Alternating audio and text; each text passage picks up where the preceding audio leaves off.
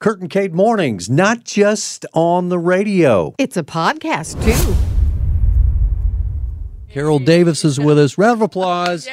for Karole. Good morning. She is the Partner Engagement Officer. That's a big title. Yeah, does that fit on your Becky. business card? It does. Little tiny print. Little tiny print, teeny tiny print. Tell me uh, what you do. What, uh, what is your job? What do you do? I raise money. Uh, there we go. As much as possible. Chase. Yes. Yeah. And how is that going? Do we have a lot of uh, folks who are getting behind what you guys are doing? So we're new in Southwest Florida. Right. Yeah. And so right now, Rick and I and Scott are out talking to as many people as possible and then inviting them to join us and partner with us. So the answer is yes. B- uh, people and businesses? Businesses, individuals, organizations, grants, foundations. Anybody yeah. that likes the idea of giving money to a great mission. Yes. And, and like uh, Rick was saying, he has been there. He knows yeah. this is stuff that people need yeah. he, to make it successful. And uh, you really are successful in keeping the kids from moving around a lot. You hear that nightmare story where mm. they just get settled in one place, then they're switched to another home and another home. How does that work with four kids?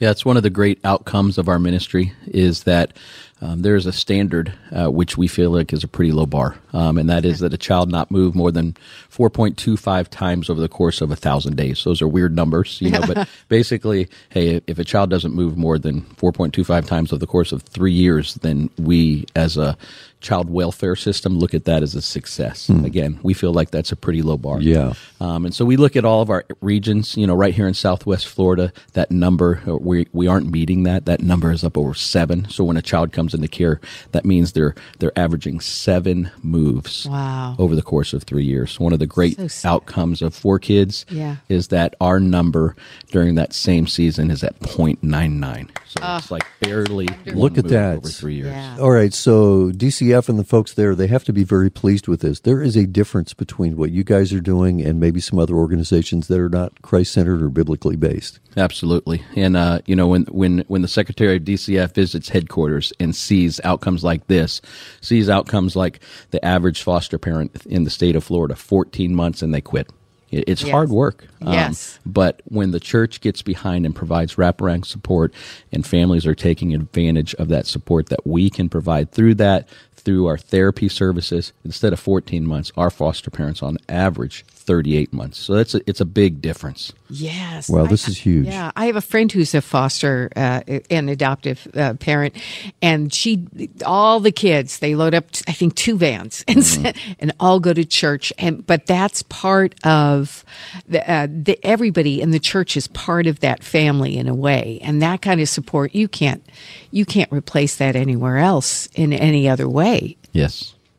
This is so exciting. I, I want to ask you about siblings and their involvement in all of this. All right. So um, when it comes to your kids that are your biologic, biological children and then mixing in some foster care kids with them, um, and then we do something like what we're doing with the wish list for Christmas, um the biological kids, we don't want them to feel left out, mm. and we want them to be a part of the process. How do you address that?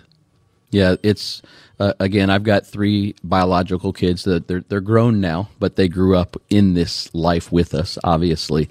And uh, like my daughter at one point, who um, is twenty-one now, at one point had four other girls in her room with her, four uh, foster siblings. That's a motley so, crew. Yeah. yeah. Motley crew, although they were all girls. Um, but yes. But still. Um, yeah, th- that that's a lot of estrogen in one room. So it was two two yeah. bunk beds and a and a toddler bed. And um, so they make a sacrifice, our, yeah. our children that are in this. And it, it'd be easy to just say, hey, you know, this, you know, it's it's got to cost something. You know, that's what the Bible talks about, sacrifice. But at the same time, we don't want to just ignore that they're having to move over. They're going to have to make room. So when we do something like this, this gift of hope, where we are asking the community to rise up and to to help bless foster families um, with um, gifts for the children, we include those other kids that are at home so right, that, good. you know, they can realize they don't show up to a backpack backpack um, drive that we do, you know, going back to school,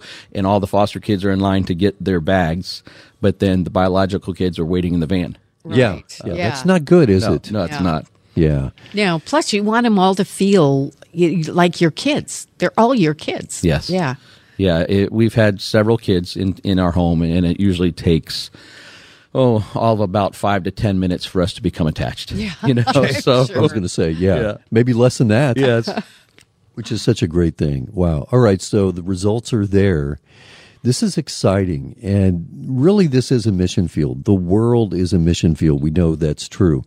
But, you know, when you think about the need being so great, it's easy to become paralyzed because it seems overwhelming. But if you break it down into step by step, you know, this step, this step, this step, it's doable. And not only that, but we serve a big God. Yeah, it's very doable. Like I, I think I mentioned in one of the earlier segments, last year, Southwest Florida, we had seven hundred kids that were removed from their homes. Wow. They needed foster homes. Yeah. And that seems like a daunting task. You know, how are we going to find seven hundred homes, right? Yes. Um, yeah. The reality is there's already several people that are stepped into the space and they are helping.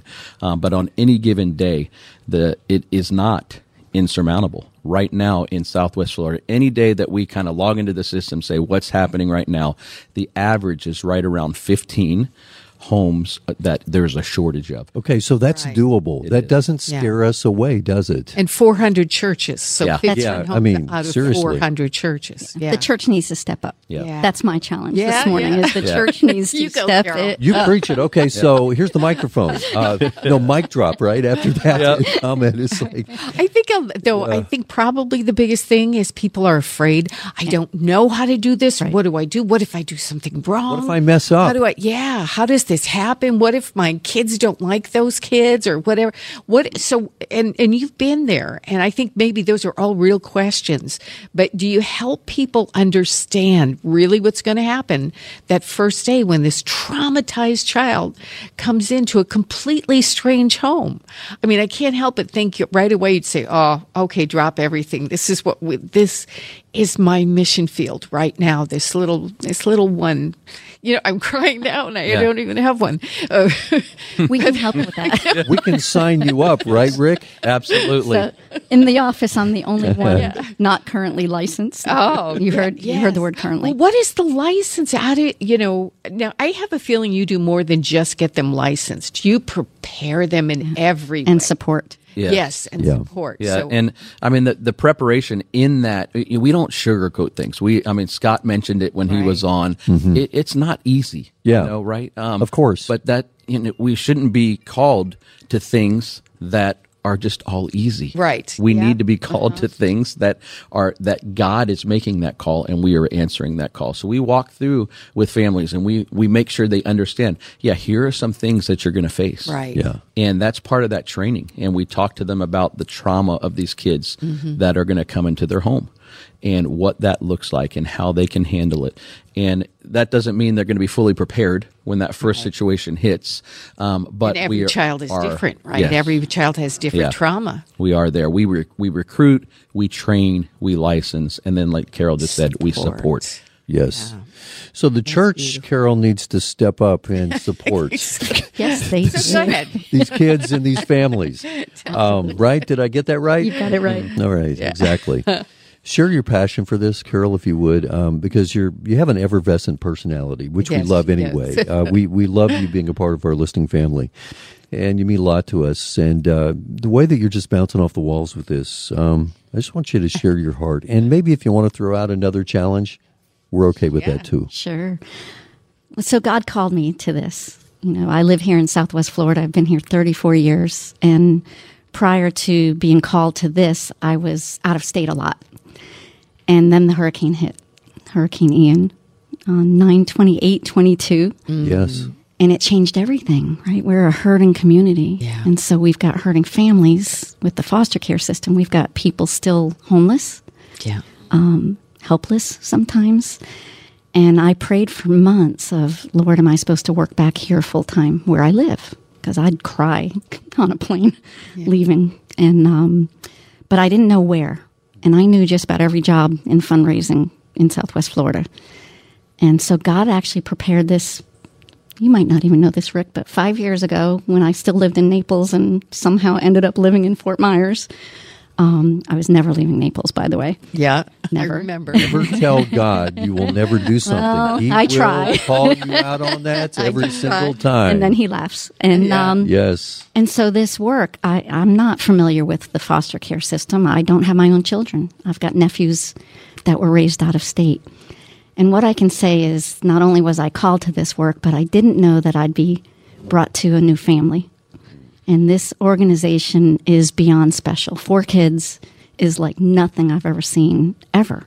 Not in for-profit, not in nonprofit, but especially around children. To watch executives, and I watched some of the, the men on our team over in Fort Lauderdale just grab a baby and walk around and have a meeting.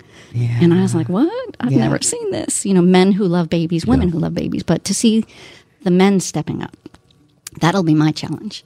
The men stepping up, like Rick, like Scott. Right. Yeah. Um, I so admire it. So, so we're a hurting community, but we're a strong community. We are Southwest Florida strong, and it is time to stop wimping out as a church. We've stepped out of the arena in so many ways, and that's not what God says to do. That's not what His Word says to do. Step back in, and we've got a lot of different ways people can help us. If you can't foster, you can be part of a support team. That's what I do. I babysit. And, and oh, not cool. only that, but let's get That's back to the great. wish list. And yes. we're, we're spearheading yes. this Hope for Kids. Mm. We uh, we have these wish lists. If you'd like to to give tangibly, you know, to, yeah, a gift for these uh, foster kids. Um, and all you have to do is just text the word HOPE to the Curtin-Cade hotline, and we have everything set up for you. Yeah. Through four kids and some of the other ministries we're going to be highlighting this month. Just text the word HOPE to eight eight eight, seven seven seven, six eight one zero. That's uh, HOPE to eight eight eight, seven seven seven, six eight one zero. Thanks for listening to Curtin-Cade Mornings Podcast. Please take a minute to follow, subscribe, and review us. And no matter where in the world you are, you can listen to us live from six to nine a.m. weekdays on the Moody Radio app.